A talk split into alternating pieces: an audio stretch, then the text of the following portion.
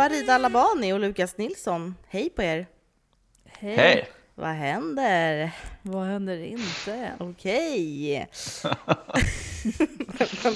eh, förra avsnittet, Lukas, så siade du då mm. framtiden. Kommer du ens ihåg det här eller? Ja, det var ju också ett, eh, vi fick ju också ställa in en inspelning mellan dess. Så att, eh, siade du det? Det sa du ingenting om faktiskt. Jag, just jag siade inte till nä- jag siade verkligen till nästa avsnitt, kan man väl säga. Ja. Nej, men eh, vad det här skulle handla om, och den medvetna vet ju då vad det ska handla om. Vi behöver inte droppa det än, men först vill jag då veta, har du andra övernaturliga krafter, Lukas? Än att se in i framtiden? Eh, andra övernaturliga krafter? Ja. Eh, oj. Eh, jag försöker komma på om jag har någon superpower, men nog inte tillräckligt, eh, tillräckligt för att... Jo! Jag har ju en superpower faktiskt. Okay. Jag har en kuslig förmåga att utan att använda varken timer eller eh, provsticka känna av när, när det är dags att eh, sluta koka potatisen. Det är inte ens pasta utan det är potatis. Ja, det är du, mitt liksom, du läser av vattnet liksom. Jag, lä, jag, liksom, jag, för, jag får feeling. Det är liksom, det tinglar i, i mitt vänstra öra eller någonting. Ja, det så, känns mer erfarenhetskraft.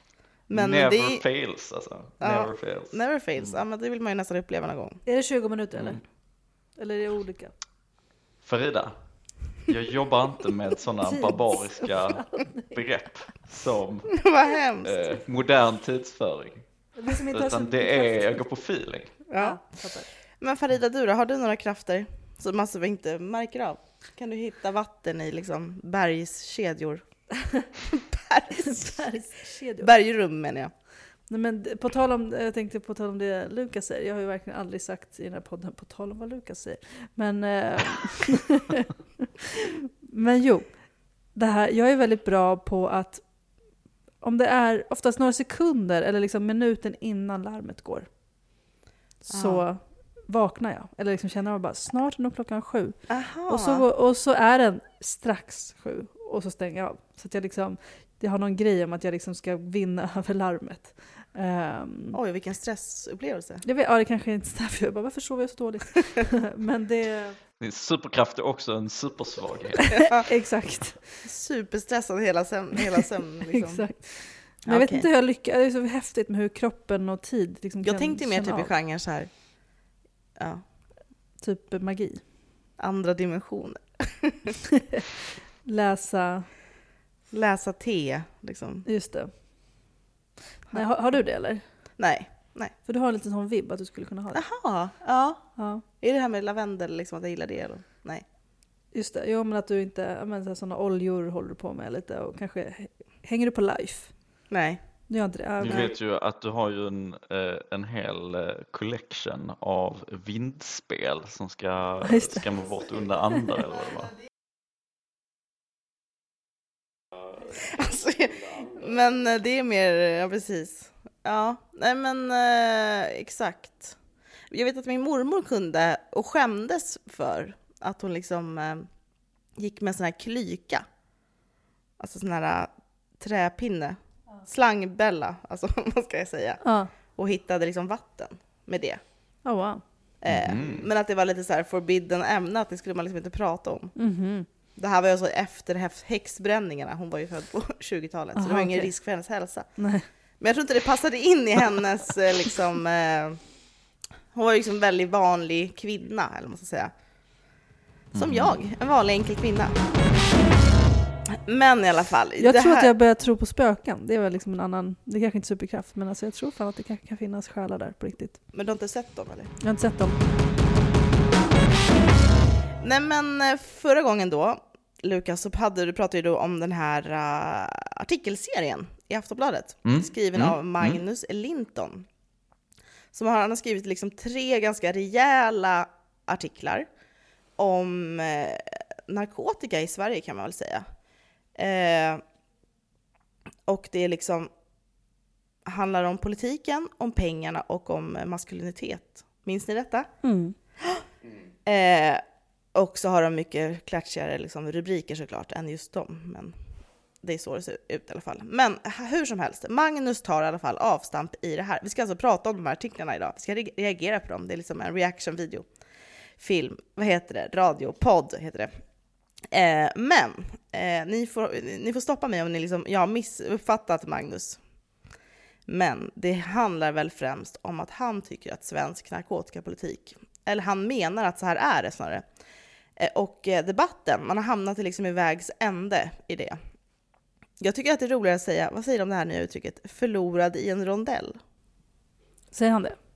Nej, jag säger det. Du säger det, ja. Ah. Va? Aldrig hört. Berätta mer. Det är mitt nya uttryck för att vara vid vägs ände. Man är mer förlorad i en rondell. Jaha. Vilken väg ska man ta? Man kan liksom bara fortsätta svänga vänster. Men man kan stå också bara... Ja, precis. Man kan bara stå och fortsätta svänga vänster utan att ta avtag. Eh, men så man snurrar runt där alltså. Vad behöver göras? Någonting måste förändras. Mm. Eh, och eh, frågorna som dyker upp då... Liksom, den stora frågan tycker jag är så här... Som Magnus Linton då formulerar är... Liksom, vad är mest narkotikapolitiskt rationellt att göra? Vad borde vi liksom göra för att förändra eller förbättra eller för vad, vilken utriktning man har eller inriktning man har. Han menar då att Sverige har haft en lång tid av liksom nolltolerans mot narkotika och att den nu är liksom total död. Eh, det skriver jag ändå många gånger. Det kan jag inte ha missuppfattat på något mm. sätt. Eh, och Eh, han menar väl då att liksom, han ser inte att det finns en annan väg än att Sverige ska liksom kliva in till sist mot en mer drogliberal värld, för att det är så världen också ser ut och det är så strömningarna ser ut. Men på vilket sätt och hur det skulle kunna gå till eller när det skulle ha- kunna hända, det är, liksom, är, är lite mer svävande. Det finns ju liksom ingen... Eh, det finns mer... Vad ska man säga? Som jag uppfattar att han diskuterar med att det finns massa liksom kraft i kraft i att bli inpushad i ett beslut mer än att veta vart man ska ta vägen med i det här i vart man ska ta vägen i det här drogliberala, eller håller med om det. Men han pratar väl också om att det finns två, alltså dels kommer vi förmodligen gå mot en en, en avkriminalisering eller en legal, en, en legalisering enligt honom, för att folk kommer har tröttnat på, på de här så kallade falska liksom, argumenten om hur farligt det är med droger liksom, och knark som man inte tycker om som ord. Men, mm. eh, och att, att det är det som kommer göra att så här, folk kommer sluta tro på de där myterna och lögnerna om att det är farligt, eh, vilket kommer ändra synen. Men också ännu mer att det kommer på grund av starka kapitalkrafter kommer det här pushas liksom, eh, över till... Eh, till en annan väg i den här rondellen då. Ja, så att det då blir Avfart. så att det blir en legalisering, för att marknadskrafterna kommer att trycka på det så pass starkt, och att förmodligen kommer de vara ha den största anledningen till det. Men det är kul också som man tänker att man kan ju börja bara med att snacka om att så här, den här nolltoleransinställningen då som man har haft sedan liksom ett antal år, liksom tiotals år. Eh, Att det liksom varit någon form av så här fundamentalistisk stämning kring att vi är så överens om den här nolltoleransen mot narkotika, och att den inställningen då, alltså han menar också att det är ett hot, att, den, att pendeln har svängt på något sätt, att nu är det liksom en, ett annat gäng fundamentalister som driver diskussionen, och är, då är diskussionen lika onyanserad åt det hållet. Det finns liksom ingen... Mm. Ja, det är ingen som är, det finns bara folk som ifrågasätter nolltoleransen, men det finns ingen som ifrågasätter de som ifrågasätter nolltoleransen. Alltså håller ni med om det, att det är så eller? Alltså diskussionen som är just nu kring narkotikapolitiken är ju ganska märklig, för att den just utgår från en ganska liksom polariserad eller liksom binär eh, diskurs som är så här, antingen är du nolltoleransare som liksom, som gärna vill eh, liksom lösa eh, alla eh, problem kring narkotika med att typ eh, bura in alla som ens tänkt tanken på att eh, bruka ett illegalt eh, rusmedel i trettio år och slänga nyckeln, och eh, helst ska de liksom tvingas på ett kors också. Alltså det är ju på något sätt eh, nidbilden. Eh, och sen å andra sidan så finns ju liksom eh, De här gäng, det här gänget som liksom eh, vill legalisera allt och eh, allting ska vara fritt, och om allting bara är fritt så kommer allting bara bli bra liksom. Och sen så finns det liksom ingen ingen liksom utrymme däremellan, och att också målas upp lite som att så här, svensk narkotikapolitik, typ ingenting har hänt de senaste trettio åren. Och att vi bara stått och stampat, och att eh, vi har haft liksom så här någon, någon nolltoleransdogm eh, som liksom styrt och guidat allting. Och inget av det här stämmer ju. Alltså det är ju ganska... Dels de här liksom två extremerna är ju ganska få som tillskriver sig. Eh, och dels har det ju hänt massa grejer i svensk narkotikapolitik de senaste liksom trettio fyrtio åren. Vi, vi dels har liksom massa skademinimerande saker som, som sprututbyten och eh, naloxon senast, och eh, eh, vi har fått substitutionsbehandling eh, på bred front. Eh, eh, alltså det är massa grejer som har hänt de senaste åren. Eh, samtidigt som vi också faktiskt monterat ner stora delar av den förebyggande maskineriet som, som, som vi pratar alldeles för lite om i, i, i den politiska diskussionen. Att så här, det fin- jag vill inte liksom måla fan på väggen, men, men det känns ibland nästan som att så här, det finns liksom inget förebyggande tänk kvar kring eh, alkohol- och narkotikafrågor eh, i, i liksom, eh, den politiska agendan. Eh, Och ändå målas upp en bild av att det är så här, antingen eller, och ingenting har hänt de senaste fyrtio åren, förutom att allting har bara blivit värre. Alltså så här, vi har gjort samma sak i fyrtio år, men allting har ändå bara blivit värre. Medan jag skulle säga så här, ja, alltså vi har ju inte gjort samma sak i fyrtio år. Vi har gjort, det har skett en del mycket positiva grejer som har kommit, och det har skett, hänt en del mycket negativa grejer som har kommit. Och sen har det kommit liksom olika samhällstrender och förändringar som också naturligtvis haft sin påverkan. Men, va, men, men han, för man tänker typ den här dogmen då, som kanske har blivit liksom ytligt, att det bara finns två sätt att se på det. Det är, man är vid slutstationen, man är inte ens i det förebyggande tänket. Han skriver ju också om det, att, liksom så här, att den är framförallt att det är då liberaliseringssidan som får utrymmet, eller som blir den nya liksom, den nya normala på något sätt. Att det liksom, på kultursidorna då, och även kanske delvis inom public service, om man gör program, så är det liksom liberal, med liksom en underton eller med en verkligen stark ton av en liberal narkotikapolitik. Men mm. liksom, va, va, varför tänk, och det tycker jag så här, så, så kan jag ju se strömningar. Alltså jag tänker bara typ på den här, ja men massa olika artiklar eller också bekännanden kring liksom eget narkotikabruk som, som det är som någon form av kuliss för typ hur alla andra lever liksom. Men varför, vad, vad tror ni att de andra liksom rösterna är någonstans? Varför de inte syns i de här sammanhangen? På samma de, sätt. Därför de inte syns i media, tänker du då? Eller? Ja, liksom att om man, om man själv upplever att den diskussionen är...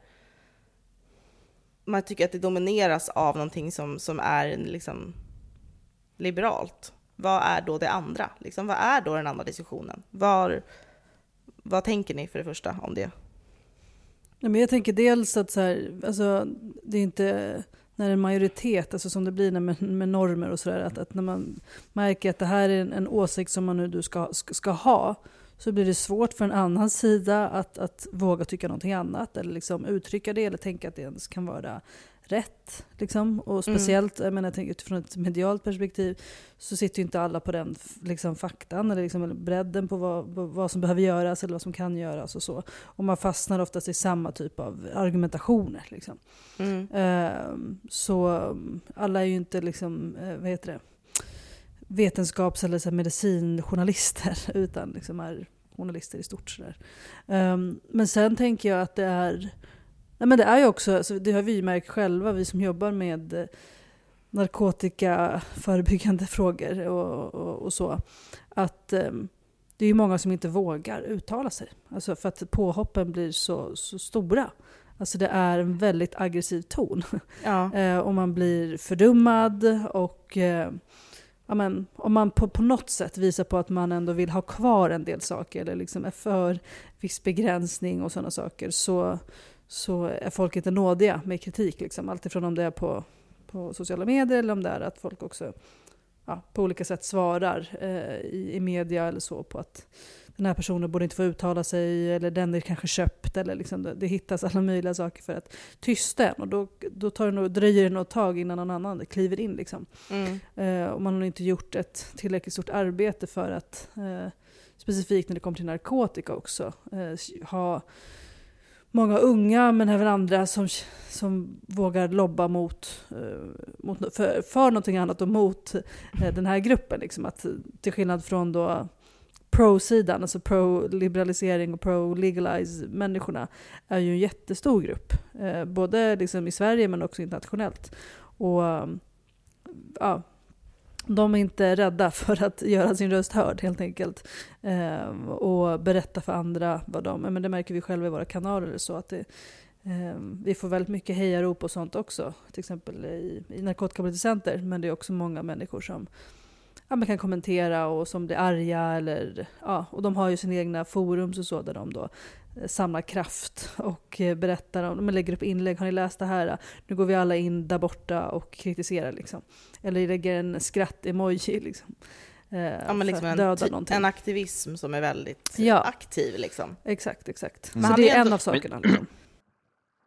Nej, men det, det, jag tycker att det också är intressant att det, jag tror att hotet och hatet är en, en jättestor del. Alltså det här är ju en debatt som till stor del är, är, är tystad på grund av, av hat liksom, och reella hot. Alltså folk, många känner sig hotade för liksom sin till, för livet helt ärligt. Men, men, men en annan viktig aspekt är ju också att jag tror att liksom legaliseringsrörelsen har ju lyckats Att, eh, i, så som vi är idag i alla fall, att i, i inte kanske de breda folklagren men i eh, eh, bland liksom eh, medieeliten och liksom den, den politiska världen så att säga eh, lyckats eh, etablera sitt narrativ som är att de är liksom outsiders eh, som kommer med någonting nytt, det korrekta, det fräscha, det sanna, har ett väldigt enkelt budskap som liksom går att sammanfatta med liksom korta punkter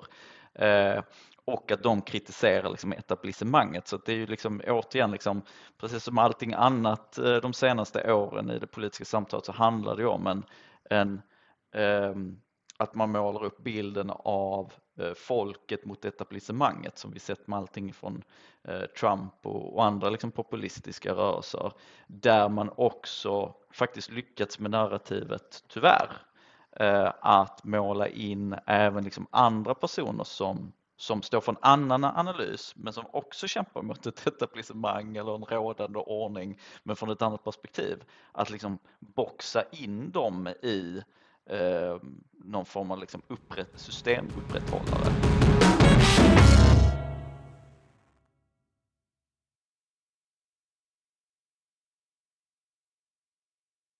För jag tycker att man känner igen hela den här liksom, den, något, något, liksom, en falsk, falsk stämning kring att alla tycker så här eller alla har gjort det här, känslan mm. som ändå kommer mm. upp ofta i livet. Eh, och att det, är så, det är ju också en stark motor, tänker jag, som du sa, alltså inom liksom, i alkoholnormen är ju det liksom en motor för att alkoholnormen fortsätter leva. Liksom, majoritetsmissförstånd. Liksom. Ja, precis. Mm. Eh, då ska ni nämligen få spela bingo med mig. Mm-hmm. Vi hoppar högt och lågt här. Mm-hmm. För det är nämligen så här, utifrån min horisont då i livet så tycker jag att det finns, har hänt ofta just den här känslan. Men vänta nu, nu tycker alla så här, och det här har alla gjort. Alltså att även, det drabbar även mig och drabbar även er. Ska tillskriva er då. Så nu ska ni då själva försöka komma på och full, jag har liksom en lista här på typ femton grejer kanske. Där som jag har en känsla av att alla har gjort. Eller alla har varit med om. Och jag vill ha en full bingobricka. Och ni får vara de som ropar ut. Förstår okay. ni? Mm. Eh, och ska jag ge er en så ni förstår typ vad det skulle kunna vara? Ja, men gärna. Det känns ju till exempel som att alla har snattat. Förstår ni? Mm. Vad mm. känns det mer som att alla har gjort? Spelet är igång. Alla har ljugit. Nej, det var inte. Nej, det var inte. Ja, det var inte. Ja, verkligen. Alla har... Eh, alla har druckit.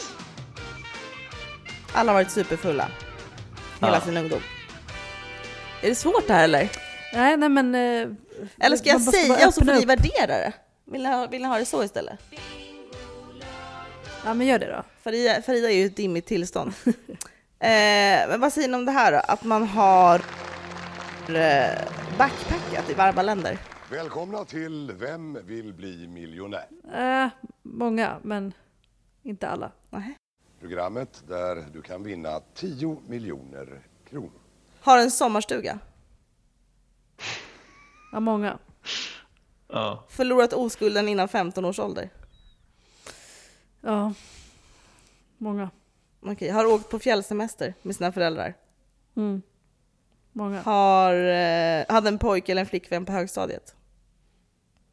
Mm. Många. Har fått hela körkortet betalt av sina föräldrar? Många. Ja, det här är liksom... Nej, men det känns ju... Mm. Förstår ni känslan? Mm, mm. Skönhetsoperationer. Det verkar typ alla göra tydligen nu för tiden. Just det, folk säger så, ja. Mm. Det, där, det där är jätteviktigt också utifrån liksom... narrativperspektivet, för att vem är det som tolkar narrativet? Alltså för, för grejen, hela den här övningen visar ju liksom på att det är eh, hela vår världsbild, eller hela liksom samhällets världsbild, eller kontextnarrativet som vi pratar utifrån, diskursen som vi för diskussioner utifrån, utgår ju väldigt mycket från någon form av så här medelklassperspektiv. Ja. Mycket av det du förde upp, Kerstin, mm. är ju liksom så här med det, det liksom klassiska liksom, det, liksom det, det handlar inte om att alla gjort, utan det handlar om att det finns en norm liksom kring det. Nej, men det är ju verkligen så, till exempel som den här har, var, har en relation till Gotland. Ja. Ja, det var liksom, det har jag aldrig haft. Men det känns som att alla har det. Ja, ja, nej men verkligen. Har, har en favoritrestaurang i München. Ja, men exakt. Tränar regelbundet. Mm. Nej, men och, och det jag skulle säga var ju att alltså, vem är det som liksom sätter, eller vem är det som upprätthåller det här narrativet? Och det är ju till stor del liksom den mediala och liksom kulturella eh, klassen liksom, eller eliten, eller vad man ska kalla det. Um, och där vet vi från liksom alkoholundersökningar att um, liksom till exempel om om du, är, om du bor i en storstad, om du har hög utbildning, om du har hög inkomst, du, liksom, som checkar in på alla de som, liksom, eh, som, som, som, som liksom fattar beslut på våra redaktioner och, och i våra kulturbolag och allt vad det är, eh, så har du ofta en, en mycket, mycket mer alkoholromantisk bild. Och att det också färgar av sig, och att det också byggs liksom ett narrativ kring att alkohol, att folk har liksom en mer positiv bild av alkohol än vad gemena människor ute i stugorna egentligen har. Och exakt samma sak är det ju som sker med narkotikapolitiken just nu, tänker jag. Ja, men grattis till er hemma som vann detta. Nu kan man säga, nu står jag vid bilen, den ska ut, den ska inte vara kvar. Och vem har jag på tråden? Jag vet inte om ni upplevde det här, att, att liksom den här Linton-serien, vad ska man säga? Linton-serien. Hans serie... Eh, bidrag, liksom, bidrog till någon form av liksom avpolariserande känsla. Kan ni hålla med om det? Alltså det är ett, liksom ett närmande till ett samtal som är någonting annat än det som typ vi har pratat om. Ja, men på sätt och vis ja. Ja. Eh, och på sätt och vis inte ja. För att han utgår ju ändå från ett narrativ, tycker jag, som, som är polariserande. Till exempel just att han pratar liksom om nolltoleransen som att det vore liksom någon form av... Dels att, no, alltså att det finns en nolltolerans på det sättet som, som liksom oftast målas upp.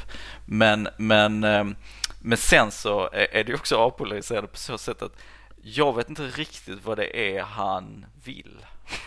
Nej, men han vill kanske bara göra...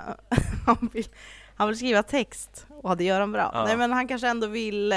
Han vill ju lägga fram saker... Det känns som att så här, jag fick en upplevelse av så här, han la fram saker på bordet.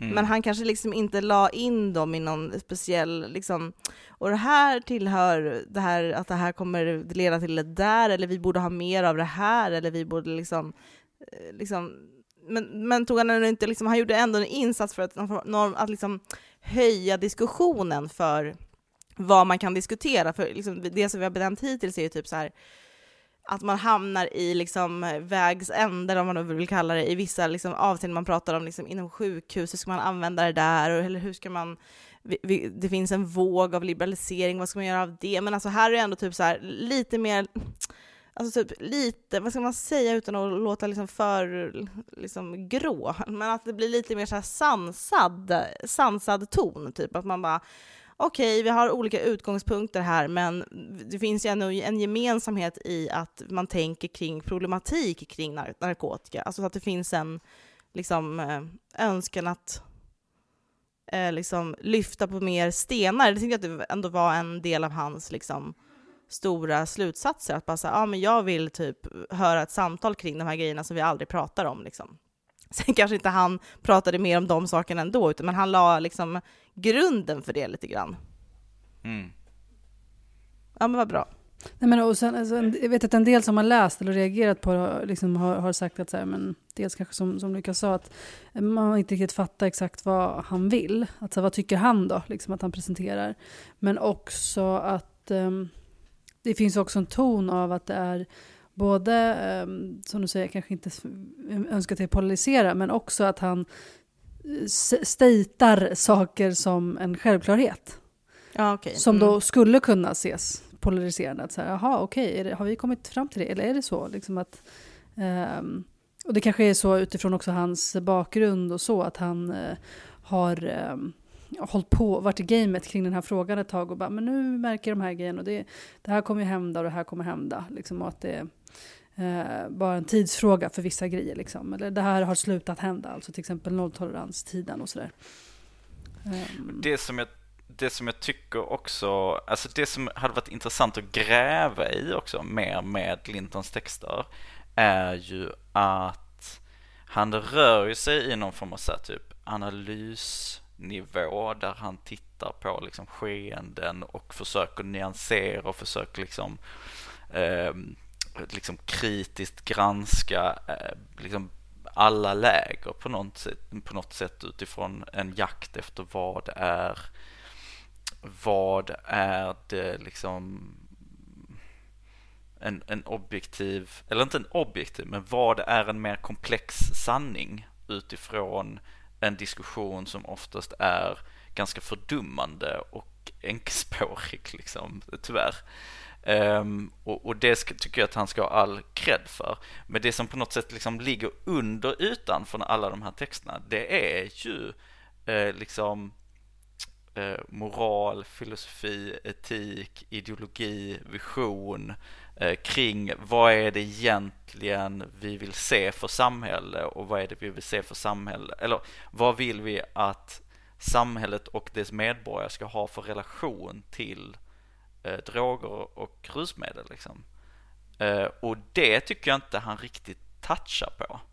Eh, och det, det är väl kanske det också som gör det de här texterna lite, lite diffusa också, för att vi som har varit med i gamet ett tag och har liksom läst och hört Magnus eh, liksom prata innan och skriva innan, jag vet ju att där i grund och botten finns en annan perspektiv på de här frågorna eh, på liksom ett etiskt, moraliskt, filosofiskt, ideologiskt plan eh, än vad jag har. Eh, Men det är som att han, liksom, han berör inte de grejerna. Och det är kanske symptomatiskt för en större narkotikapolitisk diskussion också. Att eh, vi hela tiden pratar om narkotikapolitiken som om det vore liksom en... Eh, som det vore liksom befriat från de, de lagrena, frågorna. Liksom. Ja. Men alltså jag skulle säga att liksom den, den mest... Liksom, den mest liksom extrema delen av den liksom liberaliseringsvåg som, som nu sköljer över världen grundar ju sig på en extremt eh, individualistisk syn på samhället, och, och ska man liksom bli, bli liksom politiskt ideologisk så, så är det ju liksom en nyliberal eh, en nyliberal liksom fundament som det bygger på eh, som som som vi liksom inte berör i den politiska diskussionen, för att vi, när, när vi pratar sakfrågan så, så pratar vi om liksom fakta, utvärdering, evidens eh, men det är svårt att veta, alltså då är det svårt att vara överens om vad är det fakta, evidens, vad är, alltså vad är det för typ av evidens vi är ute efter, eftersom vi inte pratat om vad, vad målet är på något sätt. Liksom. Ja, eller vad man tar avstamp i, som du säger, alltså vad är exakt, grundläggande exakt. Liksom. Det är kanske det som har också, eller liksom har kanske varit ett skifte i liksom den stora mentala bågen, att man tänkte att så, men vi utgår från ungefär samma saker, att vi tänker att ja, det här är farliga grejer, det, det måste vi skydda oss mot, men man kanske har fått in tankar mer om att så här, ja, men vissa kanske tycker att det, ja, men det kanske är önskvärt i ett samhälle att det finns fler sätt att liksom fly sin egen, sitt eget mentala tillstånd, eller vad man ska säga. Sen kan det vara så, jag tänker, det hade varit intressant, vi får, vi pratat om det, vi får bjuda in honom kanske till en framtida podd eller så, men att um, höra hur resonemangen går. Alltså så att vi, dels ska vi kanske inte själva bli helt individfokuserade i vem han är som person och vad han liksom... Jo. Att, han har väl någonting att liksom... Så här, det är ett berättande, vad, vad, vad finns det att säga i, i det han försöker säga liksom. Uh, men att... Ja, men till exempel när han liksom diskuterar att de som idag använder sig av narkotika i stor utsträckning... Um, är inte de som är mest beroende liksom, um, utan, och som har kanske problem med det, utan att det är liksom, nu sitter inte jag själv på siffrorna, vilket jag borde göra när jag säger sådana saker, men ändå um, alltså missbruk, miss, alltså brukare, missbrukare uppdelning liksom. Ja men precis, att det finns att, det, att, att försöka liksom så här spräcka lite på det, för att han då menar att de här personerna som försöker propagera för liberalisering uh, försöka utnyttja de svagaste genom att säga att vi måste göra det för de svagaste, de svagaste skull. De som är i beroende eller de som behöver hjälp och så. Liksom. Um, och att och så försöka säga så här, men det är inte den största gruppen. Den största br- gruppen som brukar är ju inte dem. Så, så vill ni bara liksom rättfärdiga er att fortsätta bruk genom att liksom skylla på de här. Eller liksom utnyttja dem eller liksom ställa er på dem. Uh, det tycker jag är någonting som... som förvånar mig att han kan lyfta upp och säga. Liksom. Ehm, och, och många andra saker också. Så att jag är också lite osäker på vad hans grundsyn faktiskt också är. Alltså nu, idag. Jämfört med vad den kanske har varit innan. Du bara, innan. Ska inte tänka på Magnus. Nej, men precis. Ja. Men det, jag vet inte det ska vara fokuset. Men det är ändå så här, om man ändå får gå, ska gå in i det. Ja, just det. Mm. Så kan jag tänka mig att det finns ju så här, man kan röra sig som människa i, i hur man ser på saker och ting. Och mm. Jag tror nog att det har rört sig inom honom också. Och att det här självkritiken som man också lyfter upp att, och som andra forskare kanske, men vi ville ju ha substitution och vi ville ha det här, men så visade det sig att det var inte så jävla bra. Det, det var inte hela lösningen i det heller. Liksom så här, okej, vi kanske inte bara ska ha, jag tror att en sak ska fixa allt. Att så här, legaliseringen eller avkriminaliseringen eller eh, substitutionerna eller sånt. Det måste ju vara det är mer komplext än så. Och till exempel som frågan som du ställer, Lukas, så här, vad, ja, men vad vill vi ha för samhälle? Både syn på moral och bara slutmål. Vad, vad är det här? Eh, vad vill vi att samhället ska se ut ifall vi får önska stort liksom, eller hur det ska se ut. Men jag tycker det är spännande det där som du också var inne på, Lukas, alltså vilka arenor som diskussionen, alltså, eller vilka teman diskussionen har. Alltså vad, vad har man för tema på, förutom att liksom prata om ett eh, liksom eh, ett preparat eller en, en produkt, alltså utan att sätta den i ett, liksom, en tematik som man pratar om. Sätter man den i tematik folkhälsa så är det ett, ett, blir det en intressantare diskussion när man sätter den i tematiken har jag rätt att göra det här eller har jag inte rätt att göra det här. Alltså det blir liksom en... Mm. Han är väl också inne lite på det när vi pratar, när han liksom pratar om legalisering. Alltså han beskriver ju då, bara för att ta även legaliseringsbiten, så beskriver han till exempel då att han skriver så här: när cannabis om ett decennium eller tre legaliseras även i Sverige kommer det delvis vara ett resultat av, preparat, av att preparatets risker länge överdrivits och förtjänsterna förnekats i det glo- globala narkotikakontrollsystemet. Eh, och att då Sverige skulle då vara den här perso- personen, vad säger jag, personan som liksom leder då hela den här vanföreställningens eh, marsch, eller vad man ska säga. Eh, men han kopplar det också till det som man själv är, är ens ingång i det där. Eh, han pratar om den här folkhälsobaksmällan, som han ändå, är det ett nytt begrepp eller? Folkhälsobaksmälla. Det kallas ju, det tycker jag ändå att det var, men det är ju verkligen som att kapitulera för att någonting kommer hända, eller förstår ni? Bara det är liksom i historiebeskrivning att, jag tycker att hans text är också så här, som vi också varit inne på trehundra gånger redan, att liksom är ju en, en liksom, apropå dina krafter då för Lukas, att han liksom kan ju se in i framtiden att det är så här det kommer gå och det är liksom ostoppbart liksom. Eh, och man mm. hänger nästan med på det tåget för att man tänker att ja, men man hör hela tiden om en liberaliseringsvåg som liksom sköljer över västvärlden ungefär och har varit i U S A, och allting som hamnar i U S A hamnar ju tjugo år senare i Sverige. Det ser man ju mm. på Seinfeld, har ni tänkt på det eller? Att allting som händer i Seinfeld händer i Sverige nu.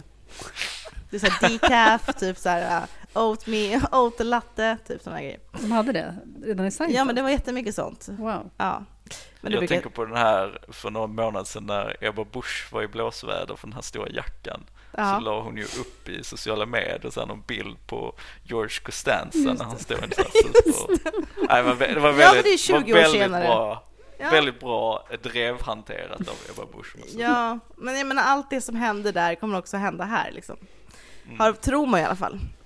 Nej, men jag tycker det är kul att han då också etablerar den här liksom folkhälsobaksmälla ordet som också är en, det är ju liksom, vad säger man, det är inte en presens, det är futurum. Nej, men det är ju ett dåtidsuttryck, alltså det är saker som redan är dåliga, alltså vi kommer få räkna med att saker blir sämre liksom. Mm. Och att den, hela den är, det, liksom, där, där är det ju, det är ju där man vill vara i diskussionen. Man bara okej, okay, men vad Vad är det vi diskuterar här? Vilka, vilka sätter vi liksom på... Vad, vad riskerar vi? Eller vad vet vi inte? Vad vi vill betala för det här. Ja, liksom. Men vad är vi villiga att betala? Och han svarar ju inte heller på det själv. Han har ju inget svar på det. Riktigt, nej. Eller? Nej, men han är... Han pra- nej, precis. Men, men det, precis. Han, bara, han ska nämligen ha ett svar. Nej, nej, han men, han bara, att han, nej precis. Men han är ju inte så här... Han har ju inte heller någon värdering. Eller, bara så här, eller mer så att det här kommer... Det kommer att ske effekter av det här som kommer påverka folkhälsan. Och... Ja, lycka till med det typ. Ja, men framförallt så här, man, man vill miss, minska liksom narkotikans elände, formulerar han det som, mm. vad jag minns i alla fall. Mm. Eh, men, det, men, men, men, men ändå kul att man kopplar det till, som vi var inne på tidigare också, att man kopplar det till liksom tobakens roll. Det var ju liksom där han gjorde så här, ja, men kanske kommer vi ha samma inställning till det här som vi hade till när tobaken liksom fick sprida ut sig och bli en del av våran kultur på ett väldigt naturligt sätt liksom. Eh, ja, men det finns någonting där som är liksom så här, eh, det är ett stort frågetecken tycker jag, och en, men, en, men en trevlig inbjudan också att vara på ett, en plats där liksom den här frågan inte alls diskuteras, för det gör den ju inte liksom. Nej, men jag tycker det där är ett ganska, eh, ganska märkligt narrativ också, måste jag säga, som kritik då mot, mot Linton. För att egentligen är det två olika berättelser som vi måste förhålla oss kring, kring mm, en eventuell legalisering då. Alltså dels att ja. han liksom tänker att det där liksom kommer, kommer liksom fortsätta, vilket är ju verkligen inte satt i sten. Men, men om det nu gör det, så är det egentligen två olika berättelser vi kan vi höra. Det ena är ju det som liksom Linton håller på och, och berätta här, och det är ju så här, det kommer att bli en folkhälsobaksmälla, för så kommer man bara släppa det fritt och det kommer vara eh, jättebra, och vi kommer liksom blir någon form av backlash, att först har man överdrivit cannabisens skadeverkningar och sen så kommer man underdriva det, och sen kommer det vara liksom ett par förlorade decennier då allting går åt pipsvängen tills man börjar reglera och förstå det där. Och då, då är det ju många som liksom, även bland svenska legaliseringsförespråkare, som tittar på U S A och säger så här, det här är ett skolboksexempel på hur man inte ska legalisera liksom, för att då har man det liksom krafterna eh, fått all, de kommersiella krafterna fått alldeles för stort utrymme, och, och Och det där narrativet målar man ju upp för att liksom eh, säga så här, nej men vi borde legalisera, vi borde legalisera på ett annat sätt. Vi borde legalisera med mer reglering. Eh, vi ska in med det på Systembolaget. För titta, vi har ju en modell för alkoholpolitiken som fungerar skitbra, som vi bara kan kopiera rakt av. Vi kanske borde ha eh, regler för marknadsföring, åldersgränser, dit, dit, dit, dit, dit, dit. Eh, men vad man glömmer i det, det är att det alternativa narrativet till det där, där liksom smällen kommer först och sen eh, reglerar man, som ju var det vi gjorde med tobaken, är ju liksom på något sätt det, det motvända med, med alkoholen. Att alkoholen har väl på, att på något sätt alltid funnits, men, men om man ser det så här, att den alkoholpolitiska historien under de senaste hundra åren är ju en historia av uppluckring av alkoholpolitiken, försämring av alkoholpolitiken på många sätt, i takt med att de kommersiella krafterna liksom smyger in bakvägen och normaliseringen blir liksom mer och mer utbredd. Jag försöker bara tänka på jämförelse också med som tobaksexpert. Ska jag säga. Alltså om det finns, om det finns förrörelser där också rent så här, utifrån vilken utveckling man kan se med en, en produkts liksom, intåg till samhället och hur, det, hur, det kommer, hur man ser på det. Liksom. Um, och där, jag försöker dels tänka på så här, finns det skillnader också i hur... Så, hur narkotika, hur vi ser på narkotika och cannabis jämfört med, med de här andra sakerna, alkohol och tobak till exempel, vilket det gör tror jag. Eh, men jag tror ändå inte att det är så stora skillnader, alltså rent också historiskt utifrån också att vi, man har pratat om alla positiva effekter som både alkohol och tobak kan ges på samma sätt som man gör med cannabis idag. Liksom. Nu gör ju inte lika många det med, med alkohol och tobak idag som man gjorde förut. Liksom. Men det har ju också gjorts. Liksom. Så man kanske kan tänka att så här, ja, men de här andra sakerna har ju inga positiva effekter. Och det är så här, ja, men det tyckte man ju inte då. Då tyckte man att de hade det, att de behövdes. Så att till och med läkarna använder det, eller att det, liksom, det kan främja si eller så. Din, eh, ja, allt möjligt liksom. Um, och jag tänker att um, jag menar att jag tror absolut att det finns en fara just i då hur, hur man tänker med regleringen i det. Att bara, men vi måste först bara, som du säger där, jag tycker det är klokt sagt, liksom, att, att vi behöver först reglera det och sen så får vi se hur det här blir. Liksom, att det är normaliseringen som är det värsta i det. Liksom. Och det, det är samma sak då med, som när jag jobbade förut med tobaksavvänjning, så var det många som sa att här, men det var så, det, jag har lyckats sluta med med knark och med alkohol, men jag kan inte sluta med tobak liksom. Och så brukar vi prata om att säga, ja, men det är också för att det är så accepterat. Att, alltså det är inte olagligt, det är någonting som du hittar överallt, du kan få det. Och det, det, sen kanske det har liksom skapats mer av en, ett samhälle där man inte heller tycker att det är lika fräscht eller sådana saker. Eller att det är en klassfråga liksom. Ja. Om man är daglig brukare eller sådana saker. Men att det vi normaliserar blir också mycket svårare att bli av med. Alltså både för samhälle men också för individ. För att det är någonting som blir så tillgängligt. Liksom. Och det tillgängliga är en del av det som gör någonting så både attraktivt och, och som sagt svårt att göra sig av med. Liksom. Tobak kan du också köpa i Sverige, vilka butiker som helst, i princip tjugofyra timmar om dygnet. Du kan inte göra det med alkohol, vilket gör det liksom ännu svårare så här, äh, att... Äh, Ja, bruka. Och narkotika liksom. På ett sätt kan du också få tag på det tjugofyra timmar om dygnet. Ja. Men det är fortfarande liksom en svår produkt och, och det är inte någonting som alla vågar hantera liksom. Och för just på grund av dess stigma också, att det inte ses som någonting acceptabelt, någonting vi ska hålla på med som, som är positivt för oss. Och eh, just för att det är olagligt är ju också en annan anledning till varför många unga väljer att inte använda det. För att eh, man inte vill gå emot lagen och inte ser heller fördelar med det.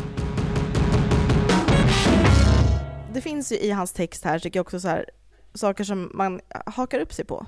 Eller saker man stannar till vid. Och jag stannade till vid det här med flykt. Alltså, och han kopplar det här liksom till lite, det är liksom sista delen han pratar om maskulinitet. Alltså så här, den, moder, den moderna mannen som ty, då liksom, han menar har en stor plats i den här diskussionen.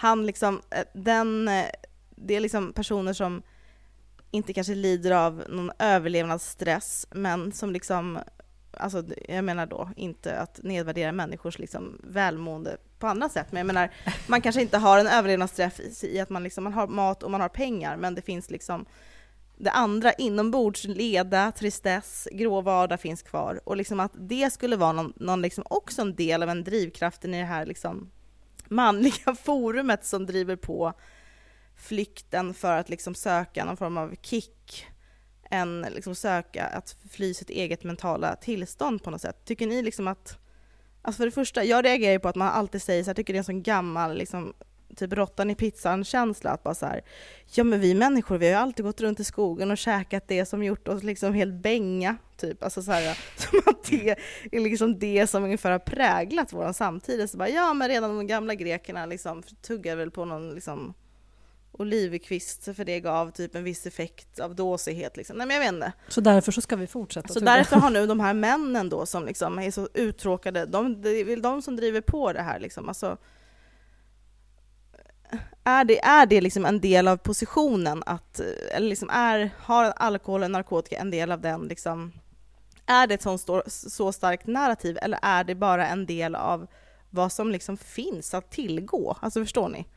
Alltså så här, pr- brukar man en produkt för att man vill bruka den, eller brukar man för att det finns en tradition, eller för att någon annan har visat att man kan göra det, eller för att vi blir påprackade det, eller vi mentalt liksom... Det är ett sätt att fly och hantera känslor man inte vill hantera. Ja, eller är flykten bara att, ja, att göra den förflyttningen, att använda någonting, inte själva användandet, förstår ni? Alltså mm. metanivån i det.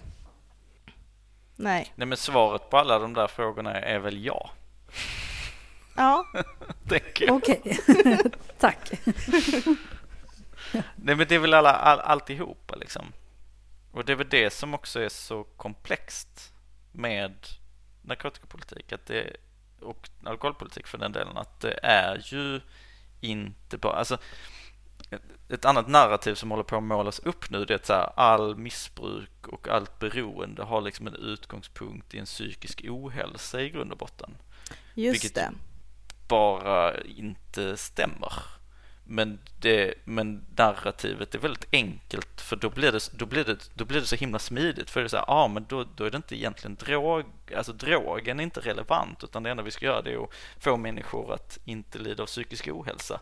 Vilket är ju lättare sagt än gjort liksom. Men då blir, liksom, då blir både alkohol- och narkotikapolitiken blir liksom helt irrelevant som konsekvens.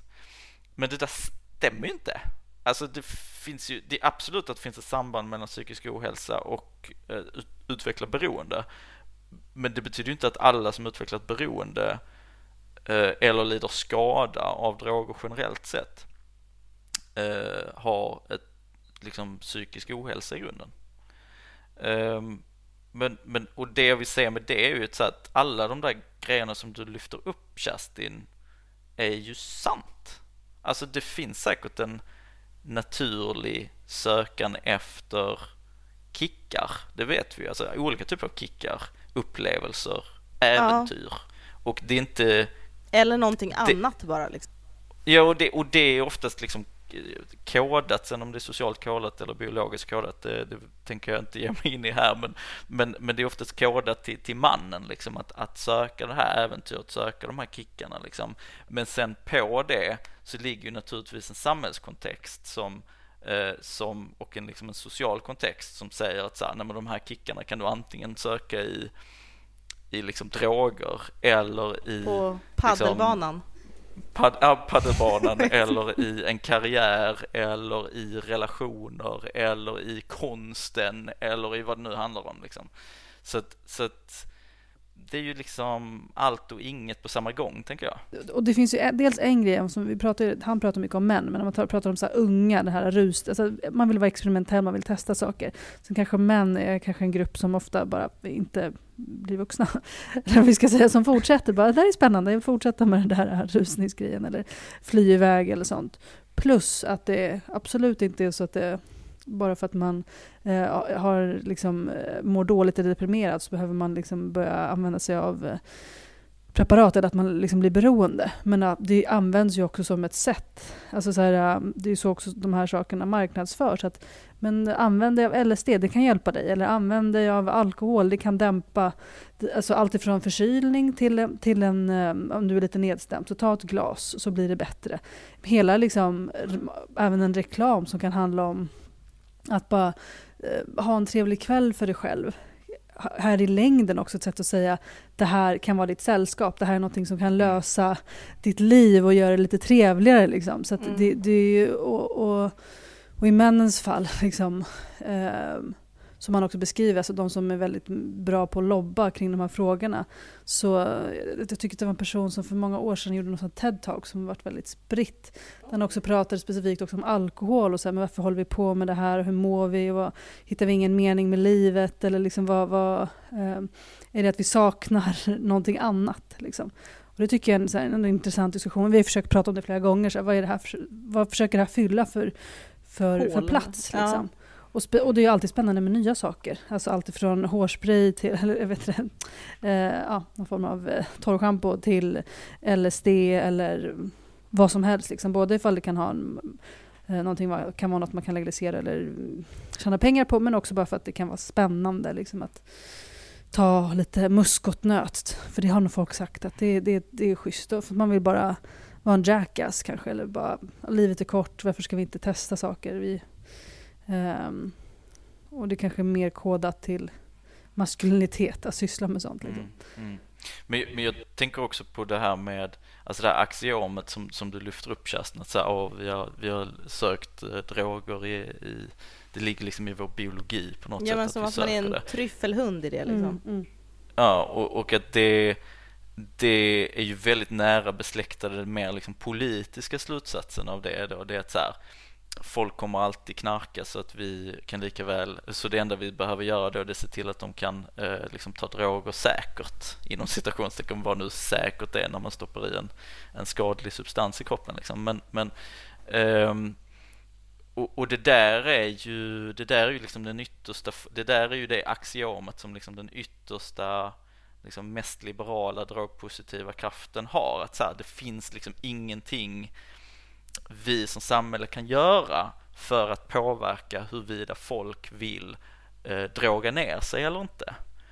Och hela min existens och hela min liksom gärning i det här livet är ju att jag inte, att det, det där inte stämmer. Alltså det är klart att vi som samhälle, oavsett om det är vi som in, liksom enskilda individer i den kontexten som vi jobbar i, i med relationer vi har runt omkring oss, med liksom våra släktingar och vänner och familj och kollegor, kan ju påverka vad vi fyller våra liv med. Lika mycket som politiken i samhället, i vad vi tillåter, vad vi erbjuder, vad vi premierar, vad vi romantiserar, vad vi kommersialiserar. Det påverkar ju såklart vad människor eh, får, får utlopp för sina drivkrafter. Får jag bryta av dem med tanke på det här då? Mm. Och ställa en fråga. Okej då. Nu ska jag ta över lite programledarrollen här i det här. Vad, har ni, lyssnar ni på E P A-dunk? Nej. Nej. Inte som en liksom album för album skulle jag säga. Trots att jag innehåller landsbygdsalibit i det här sammanhanget så lyssnar jag väldigt lite på E P A-dunk. eh, nej men, för att jag hörde liksom en analys kring det här, jag tänker själv att jag så här, jämför det vi pratar om nu. Mm. Alltså det, är, det är musik som är väldigt populär nu, eller kanske alla som håller på med musik som kopplas till det kanske inte vill kalla sig för epadunks, att de egentligen tillhör epadunks-temat eller nej. Genren, men i alla fall till exempel Hoja, ett väldigt stort band. Mm. Som de, de tycker nog inte själva som är epadunk. Nej, jag tror inte heller nej. De tycker det. Eh, men de blir ändå dit hänvisade. De kanske lyssnas i den miljön. Exakt. Också. Precis. Mm. Men det är en del människor då pratar om när det kommer till den musiken, men också annan typ av musik som inte helt är epadunk men är väldigt så här populär bland unga som är så här fest. Vilket jävla segment. Ah. Jag är typ nitton år här. Ja. Nej, men eh, som är så här, eller jag menar nittio. För, ja. Som är så här festmusik, att bara så här, ja, vi ska festa, vi ska dricka det här, fan vad vi var fulla, vad vi blev fulla där liksom. Ja. Sån musik är väldigt populär bland unga idag. Alltså ja. Väldigt. Men förlåt, eh. då vill jag tillägga att de här barn i förskolan, även bland på förskolan. Ja men Hoja är jättestora på förskolan. Ja, visst, ja visst, eller hur? Ja. Alltså bland barn. Alltså det var ju så jag lärde mig den musiken, för att jag hörde alltså, från andras barns. Banan, citron. Ja men den ja. Är på min favorit. Hade jag från i somras. Och vad den musiken då, lite lång väg här för att komma dit jag vill komma, men vad den musiken eh, symboliserar är lite sådär bara, fuck it, vi ska ha kul, vi ska liksom ta banan och citron och kiwi melon, vi ska ta våran drink och vi ska bara leva life. Och typ alla andra som bara, men vad, vad är ett gott liv? Så här, men det det, det, det Lukas säger verkar vara skittråkigt. Det där vill, vad är det för jävla life att ha? Okay. Ja, vi, kan vi inte bara få ha kul och bara fuck it? Alltså den, den grejen. Ja. Eh, kan ju vara vissa slutsats. Alltså bara, vad, vad, vad vill, det vi vill åt är inte någonting som folk kanske är intresserade av. De vill liksom bara få ha det trevligt och få, få festa och må bra. Så som de, och sen så kanske de, den här baksmällan kanske är någon annans problem. Liksom. Mm. Men så här, initially liksom, så kanske det är en känsla av att bara, världen håller ändå på att gå under och alltihopa, och vi kan bara vi, låt oss festa tills den gör det. Liksom. Nej men det där, det där är jätteviktigt, och framförallt för, för liksom då, om jag tittar på mig själv som liksom nykterist som leder en nykterhetsorganisation som vill liksom minska drogkonsumtionen, vare sig det handlar om den, de legala eller illegala drogerna i världen, så vill jag ju, det är ju liksom vårt uppenbara syfte att, att minska drogkonsumtionen. Um, Men det är därför det är så viktigt för mig att sätta det i sammanhang av, men vad är det vi vill skapa istället? Och för några månader sedan här så blev det ju diskussion om danstillståndet, att det ska avskaffas till exempel. Och då blev jag frågad av en journalist liksom, om vi är emot eller för. Och då sa jag att, så här, att nej, men det är självklart att vi är för. Alltså i min värld så behöver vi ha mer dans, inte mindre. Och det är ju det som är utgångspunkten här, att eh, alltså skulle ett nyktrare samhälle också innebära ett samhälle med mindre social gemenskap, med mindre eh, liksom dans, med mindre fest, med mindre liksom kärlek och gemenskap, om man uttrycker det så, eh, då skulle inte jag vara för ett mer nyktert samhälle. hundra procent liksom. Eh, utan det är ju också, jag tror ju genuint att det är ju, alltså det är ju inte de här substanserna som, som gör att vi har kul, utan det är ju att vi tillskriver de här substanserna en viss liksom, utrymme i samhället som gör att vi når, når de platserna. Och jag tror att om vi också minskar värdet av de här substanserna i våra liv, då kommer vi också hitta mer positiva och konst och liksom, liksom mer kärleksfyllda arenor på andra sätt som inte har de här negativa baksidorna. Men skulle liksom ett nyktert samhälle innebära att vi aldrig någonsin dansar igen? Nej, det är inte en kostnad jag tycker är, då, då får vi då, då får liksom alkoholen flöda fritt liksom. Men jag tror ju inte det. Jag tror Nej. ju att så här, vi snart kommer dansa mer, för att vi kommer liksom minska de här kraven på oss själva. Vi kommer minska liksom att alkoholen begränsar så mycket i, i vårt sätt att tänka liksom. Och vara och älska. Oj, starka ord. Då var jag frågade bara, gillar du Hoja eller inte? Det är mitt favoritband. Verkligen. Ja, why not? Jaha, men är det kanske dags för veckans bubbel? Alltså jag har märkt att eh, det går att leva parallella liv. Nej, men det är inte det jag menar. Eh, alltså jag menar att det går... Alltså jag har lyckats leva ett liv där liksom... Är det algoritm det heter? Ibland kan det bli så här matte... Jag får högstadievibbar, för det finns också logaritm. Ja, det är algoritm. Oftast det är det som folk pratar om. Alltså jag har lyckats lura algoritmen. Och det är ett sätt... Det är någonting som jag tycker att fler ska försöka göra. Alltså om man, gillar, om man inte gillar att vara... Mycket av det som jag minnat till liksom val i livet är att jag liksom inte vill känna känslan att vara köpt. Förstår ni? Jag vill inte känna mig köpt. Och den känslan är dominerande tycker jag när man hänger på... Som jag vet Farida också hänger mycket på YouTube och sådär. Där kan man verkligen känna sig köpt. Bara de har förstått vad jag gillar. De har förstått hur gammal jag är. De har förstått att jaha, här är en fertil kvinna. Liksom, vad är hon intresserad av? Graviditetstest? Nej, men liksom, det är typ den känslan. Men jag har lyckats vända på det där. Wow. Ja, och jag får liksom numera bara gymnasiereklam. Oj. Ja, och så sen mm. reklam för olika liksom, ja men typ så här hus, alltså så här, vad ska man säga? Ja, men lite så här saker man behöver för att renovera ett hus. Mm. Alltså en verand, bygga en veranda. Nej, men du vet, verktyg. Alltså jag tror man behöver, alltså jag tror ni, ni skulle, jag skulle vilja råda alla. Det är för nämligen underbart nämligen, att nås av reklam som inte ens tilltalar mig. Alltså, hur så här, gjorde bara, du detta ifrån? Gymnasievalet får jag, har jag fått liksom, typ, i ett år. Bara, du vet väl att det är dags för gymnasieval? Nej, men så här, ett, det första tipset är att gå i barndom. Alltså kolla på saker som barn tittar på. Mm. Alltså jag menar inte barn som är, jag menar barn som bara strax under arton. Mm-hmm. Inte barn som är småbarn. Nej. Och sen är det liksom att någon gång se till att googla något helt otippat. Det tror jag kan passa båda er som ni, ni kan ju nörda ner lite grann. Ni är för intresserade av saker. Ni ska liksom vara intresserade av helt andra saker. Alltså tänka längre bort, förstår ni? Badkarspropp har jag sagt. Ja, är det bad, inte... ja men det är till exempel. Ja. Fler, och sök googla division fyra i ja, bandy i Norrland. Björklövens historia. Nej men liksom bara mm. saker som man liksom inte självmant söker upp. Eh, för att det, man får typ ett andrum när reklamen inte tilltalar en. Och jag tror att det här kan bli en folkrörelse som behöver en mm. förening, behöver en riksstämma, kanske också ett departement senare. Ja, någon annan? Farida? Är det jag då? Åh oh, gud, vad ska jag välja av alla mina tusen spaningar?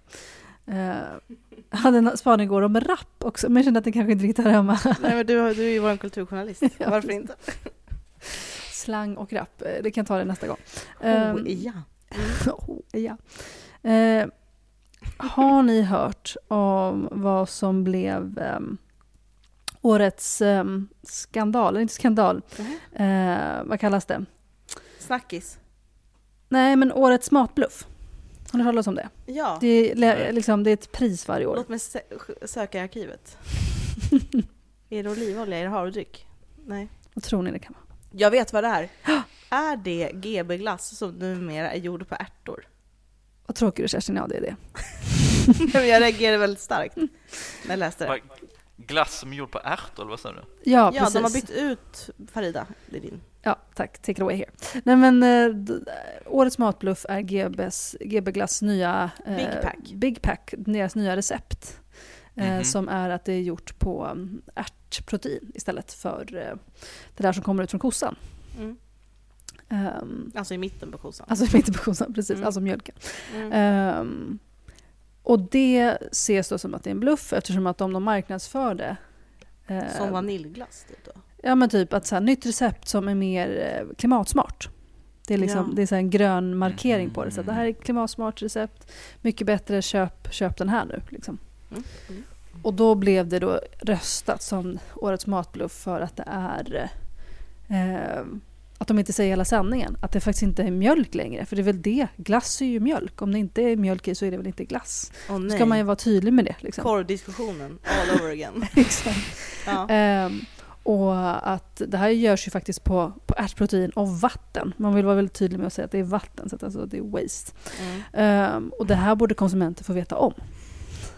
Um, och inte bli lurade om att det handlar om någon så här miljögrej. För att de menar att så här, men hade de då förmodligen gjort marknadsfört det som en ny vegansk produkt. Eller ärtglass. Eller ärtglass så hade det inte sålt på samma sätt. Men nej, man vet det. Att saker som är hållbara säljer. Liksom. Mm. Och då kl- pratar man också då om ett begrepp.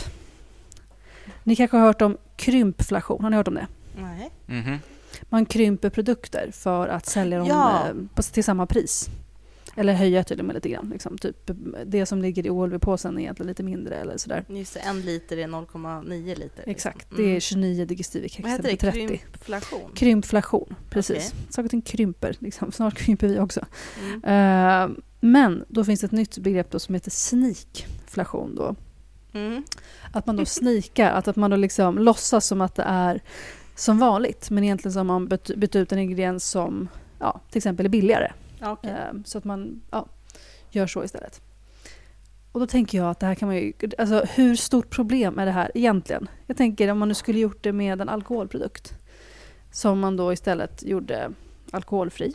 Mm. Eller alltså så här, vad, hur provocerande är det här egentligen? Alltså skulle, vad, är det, vad, är, vad är problemet? Liksom? Alltså vi kanske, kanske skulle få större ramaskri ifall folk bara så här, men gud, här, här stod det inte att det var alkoholfritt. Eh, och så mm. köpte jag den. Mm. Och den var ju jättegod, men nu fick jag inte ut någonting av det här. Liksom, eller, mm. Alltså det här är känslan av att man känner sig lurad. Jag tycker bara att så här, fler företag borde inspireras. Ja. Och snika lite och se ifall de kanske ändå lyckas kommer sälja. Undan, liksom. Ja, men till exempel alkoholföretagen eller sådär. Att bara mm. slänga in det där och det behöver inte vara jättetydligt att det är alkoholfritt, men det kan ju säljas på, på ICA ändå. Och så kanske folk råkar köpa det och blir jätteglada. Nej, men jag, vet, jag tycker att det var, det var jättekonstigt att den här grejen vann just det. Alltså att det var just mm. G B Glass-grejen. Uh, jag tycker att den årets matbluff-grej generellt, hela grejen är lite bluffig. Uh, Men jag vill bara slänga med. Mm. Snikflationen är här för att stanna. Snikflation och krypflation, för er som inte har hört, är nya begrepp som ni bör ha lite koll på. Utöver Hoja och sådär. Ja, det var bra att du har en arm ut i världen. Du har inte tacklarna ut i världen. Exakt. Ja. Det, känns skönt, det känns skönt att vi har avslöjat en matbluffsbluff. Exakt, Exakt. Precis. Aha. Är det jag nu? Ja. Uh, nej men jag, min bubbla, jag vet inte riktigt vad en bubblare är. Jag tror jag glömt bort lite vad syftet med det här inslaget är. Du, du säljer verkligen in ditt bubbel nu. någonting, jag ändå vill, någonting jag ändå vill skicka med ja. lyssnarna. Take är, home message. Vi, vi vet ju ändå att vi har uh, en hel del lyssnare på ja. den här podden, och det är väldigt kul. Eh, och ni får jättegärna fortsätta lyssna och sprida till era vänner eh, och ovänner också för den delen. Ja. Eh, men en sak som hände mig för några dagar sedan var att jag sprang på en av våra lyssnare som jag inte visste var en lyssnare. Oj. Som berättade att den här personen var en lyssnare. Väldigt, väldigt kul. Jag ska inte outa henne, men, eh, men väldigt, väldigt kul. Eh, och eh, var det min mamma? Liksom, förde upp liksom lite... Nej, det var inte din mamma. Det var, eh, det var någon annan. Ja. Eh, och förde upp liksom lite tankar och eh, kommentarer om eh, liksom oh, vad som var bra i podden och oh. eh, vad som eh, också kan utvecklas. Det är min bubblare. Att så här, ni får jättegärna höra av er ja. och komma med liksom input. Både kärlek ja. och lite mer eh, konstruktiv förslag kärlek. Heter det då. Mm. Så det är min bubblare. Hör vi vill höra mer, det mer vi dialog med våra lyssnare. Dialog, ja, dialog. Och kom gärna med förslag på vad vi ska prata om. Ja, ja. Det är ju kul. På Instagram kan man skriva till S S N F arton trettiosju understreck punkt punkt geocity slash slash. Kerstin kommer också starta en TikTok. Eh, verkligen. Jag kommer lägga ut liksom danser som passar till olika Hoja-låtar. Nyktra danser. I takt. Eh, ja, men vad kul. Ja, men, hör av er. Det går, man kan kolla på vår hemsida också. S S N F punkt nu, där kan man nå oss jättebra. Precis, och våra Facebook-sidor har vi. Nocturum eller Svenska sällskapet för nykterhet och folkuppfostran. Nej. Nej, folkbildning. Vad snackar du om? För folkbildning, förlåt. Avgå. Det är bara poddens, poddens namn, jag blir så förvirrad. förvirrad. Okej, okay, men vi hörs nästa gång allihopa. Hej då. Tack och hej. Ha det fint. Ha det bra, hälsa. Ja. Hej. Hälsa alla. Får man hälsa till sin mamma? Ja, hälsa. Eh, mamma, jag vill bara säga att jag älskar dig.